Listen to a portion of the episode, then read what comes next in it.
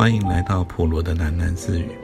不论你在何处听到这个节目，都可以到 First Story 这个平台上面找到我的频道，并留言回馈。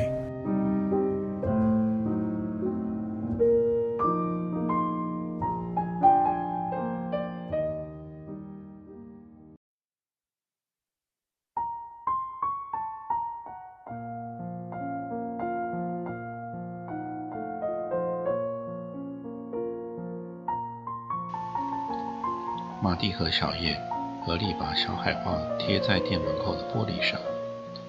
海报是小叶刚刚挥笔画的，很工整的美术字体，写着：“今天营业时间到九点整，八点半以后谢绝光临。”小叶还在海报的四周随意加了些活泼的线条和色块，还有小叶的漫画自画像，是个笑中带哭的短发少年。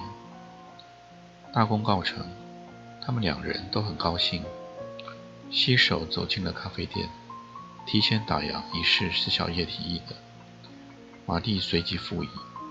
今晚天清气朗，有月有星星，正合夜游。在海报的预示之下，客人果然减少了。小叶成空教马蒂调一些简单的酒，几种重要的酒。都先装上控制流量的一流嘴，重点是一流嘴每晚都要卸下来哦，要洗干净。小叶说，手一抛，摇酒器在空中翻滚两圈，反手抓下继续摇晃酒液。哇哦，厉害厉害！这样调的酒会比较好喝吗？马蒂睁大眼睛，天晓得，不过这样子小费比较多哦。小叶双手指摇瓶，在油煎上摇塑完毕之后，一反手很利落地拆开了瓶盖，凌空一尺注下弧形的酒液到高脚杯中。哇，好帅哦！吧台前的少女们毫不含蓄地赞美着。酒喝多可乱性，喝少成坏事。这是爸爸喜欢说教的一句话。马蒂从来就没有学会喝酒的乐趣。现在随着小叶的示范，他临摹端详、闭目品尝每一道酒。这些城市人只在深夜喝的酒。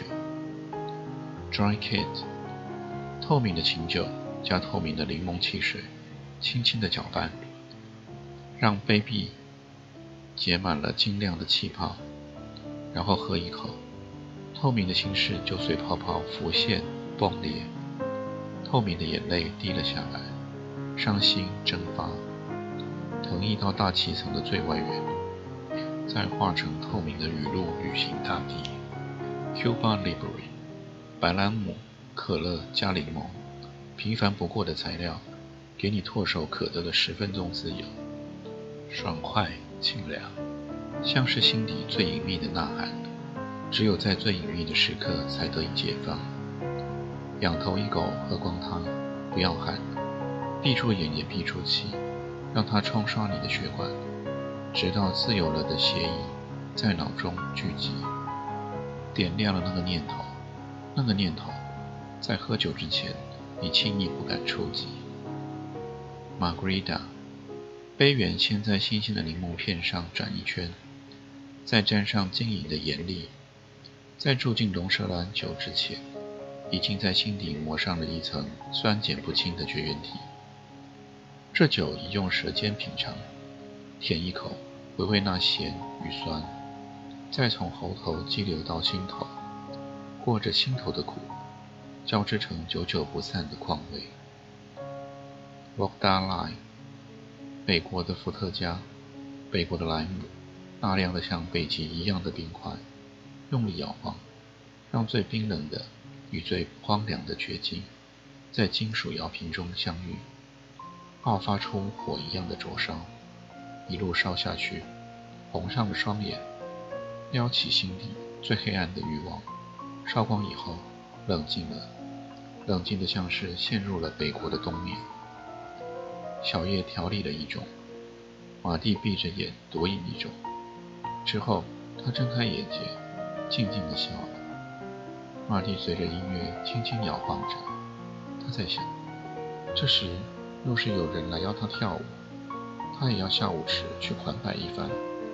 但是没有人理会他。小叶洗杯子，客人们默默地喝着咖啡。夜未央，是清醒的时候了。马蒂自己绕着咖啡店走了一遭，又回到吧台。他倚着吧台问小叶：“桌子上那些照片是怎么回事啊？”客人贴的。贴他来做什么？给可大哥的。啊哦。为什么？以前有客人要跟可大哥合照，他不要，客人就拿自己的照片要送可大哥。可大哥说：“你把照片贴在墙上吧。”客人贴了，后来贴的人就越来越多啊！你去翻过来看看，背后都写着他们的姓名、电话，有的还写三尾。给可怕的哥的啊！海安要姓名、电话干嘛？他又不要，那你贴了吗？小叶抬头看马蒂，你喝醉了啦，醒醒，我们待会儿要夜游。小叶拿了一块冰毛巾，要马蒂自己敷额头，他乖乖照办。只见小叶忙着打电话呼朋引友，马蒂真的醉了，这次并没有恶心欲吐的反应，只是整个人轻飘飘。像一个挣脱了线的风筝，在风中悠悠地荡去，天地四周再没有阻碍。小叶送走了客人，关掉店里的灯光音乐，安顿好了猫和小鸟，牵着马蒂走出了店门，又拉下铁门锁好。你这样好啊，我马上回来。小叶双手扶正马蒂的肩膀，跑向通往楼上的水泥梯。你去哪里呀？马蒂叫道。给可大哥带点东西呀。我们去哪里？去 KTV。小叶在楼上喊着回答。与小叶一起搭计程车到东华南路的 KTV。藤条、素媛、巨儿已经先到了。他们住了一间有小舞池的大包厢。马蒂瘫在沙发上，听见藤条的歌声。令他惊讶的是，厚重的藤条有十分细腻的歌喉，唱起悲伤的情歌非常迷人。像巨尔说的，藤条被外形拖累了。要是在电视发明之前的收音机时代，难保藤条不成为金嗓歌王了。巨尔唱了一首英文歌，大部分的时间，他埋首在自己的一本小笔记册，不停地写，不停地抽烟。马蒂醉卧倚头，看妻儿抽烟，觉得很有趣。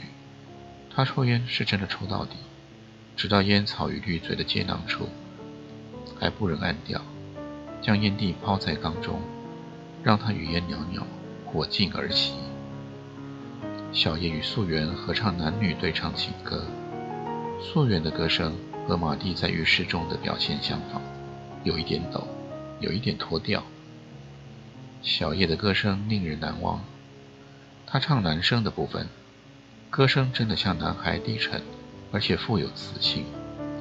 更重要的是，歌声中那丰沛的、绵绵不尽的柔情，马蒂几乎要落泪了。唱得好，唱得好，他喃喃地赞叹着。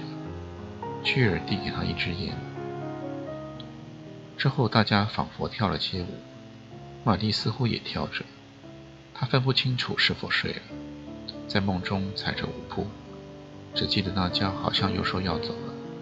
小叶搀着他，他们下楼来到敦化南路上，夜里的凉风拂来，他才稍微清醒，自己站定。藤条与巨儿去拿车，马蒂甩甩头，吸一口夜里的空气，刚才的情景宛若是梦中。我们去哪里呀？他问。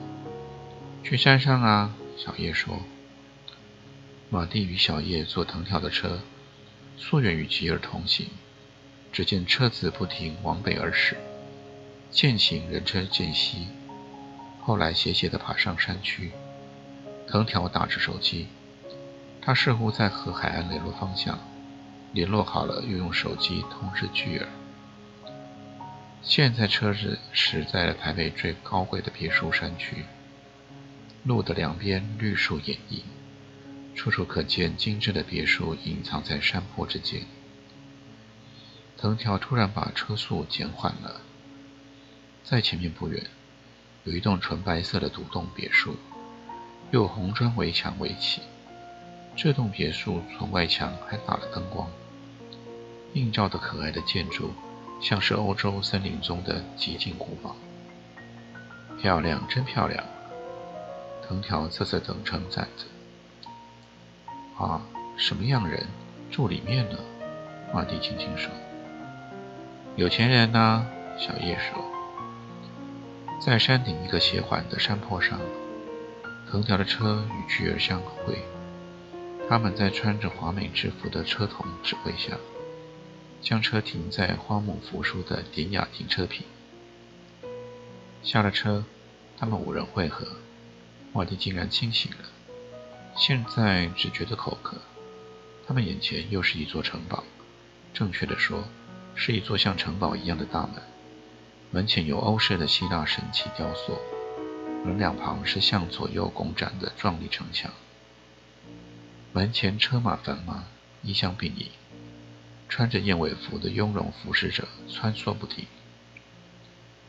这是一座台北最昂贵的私人俱乐部，他们五人的身份累加起来，也不一定足够涉足其中的美丽梦境。玛蒂随着其他人走到门前不远的花台边，大家都席地而坐了，不顾那些华美贵人的侧目。五个人相顾含着调侃，都坐着。一个看来极稳重的中年服侍者走过来，很礼貌地颔首微笑。对不起，这里只有会员才能进来哦。他的口音有些微的广东腔。我们是贵会员请来的客人啊。巨儿说：“哦，请问是哪位呢？”可海岸，我们要在这里等他。哦，是的，可先生。那么你们是否到后宾室等着呢？啊，谢谢了，我们觉得这里挺好。中年服侍者困惑了，他思考片刻，恢复了从容，颔首作礼。那么如果有需要，请务必告诉我。中年服侍者先倒退而行两步，才转身走开去。这里是左近最高的山丘了，夜里凉风袭人。五个人就这样坐着，吉尔与素媛抱膝抽烟，小叶跳上花台，翘着脚哼歌，藤条干脆仰天躺下看星星。大家都很自在，旁若无人。马蒂渐渐了解这群朋友为什么可以在百忙之中，常常到上星咖啡店相聚，像这样不顾旁人的聚地等候着，太过风格了。像是进入法国的新浪潮电影中，真实生活里的拘束抛之如过眼云烟，开始面对生命中的脱轨之必要、浪漫之必要。他抱紧了双膝，靠着小野，觉得很快乐。海安他会不会来呢？马蒂问。谁知道啊？巨儿仰头吐了个烟圈。巨儿说：“可大哥是职业的缺席者。”。小叶说：“这么说，大家并不在乎海安来不来了。”马蒂有一点失望，他倒是希望进这俱乐部看看。远远的山的那一边，路的尽头有一些骚动，像是闷雷一样的轰然声响渐渐靠近。俱乐部门口等待进入的宾客们都转头眺望，来了，一群重型机车，像奔马一般。声势惊人的驶进，一共有七辆，都是海安的那种真正的重型汽车。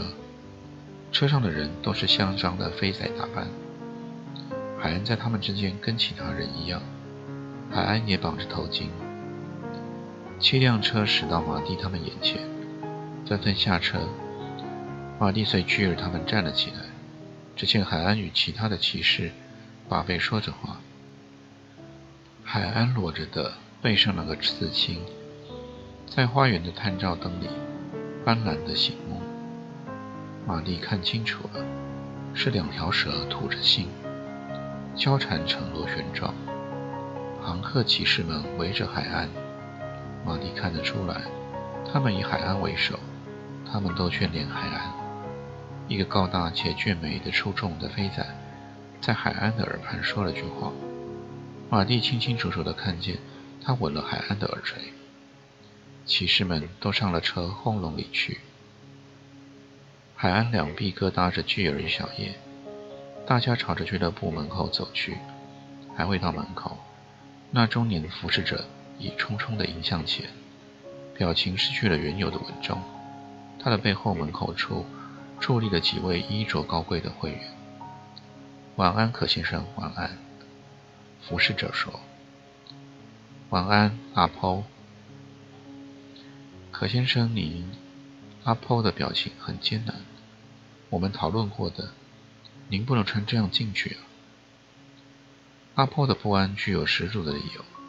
海岸的上半身穿着一件短背心，裸露着半个胸膛，胸前绕着。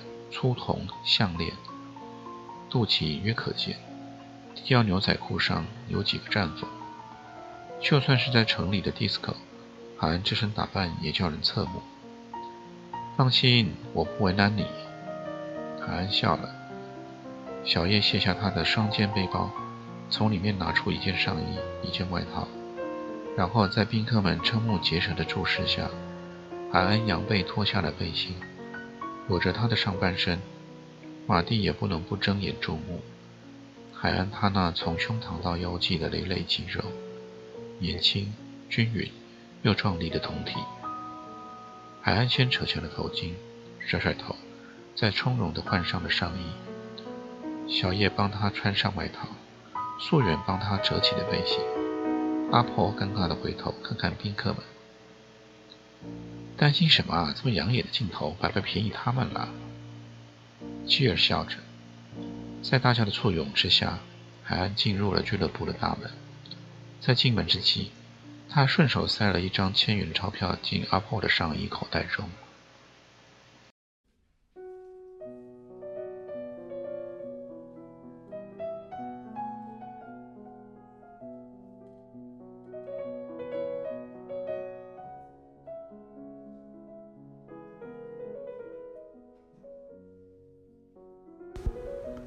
今天先念到这里，我们改天见。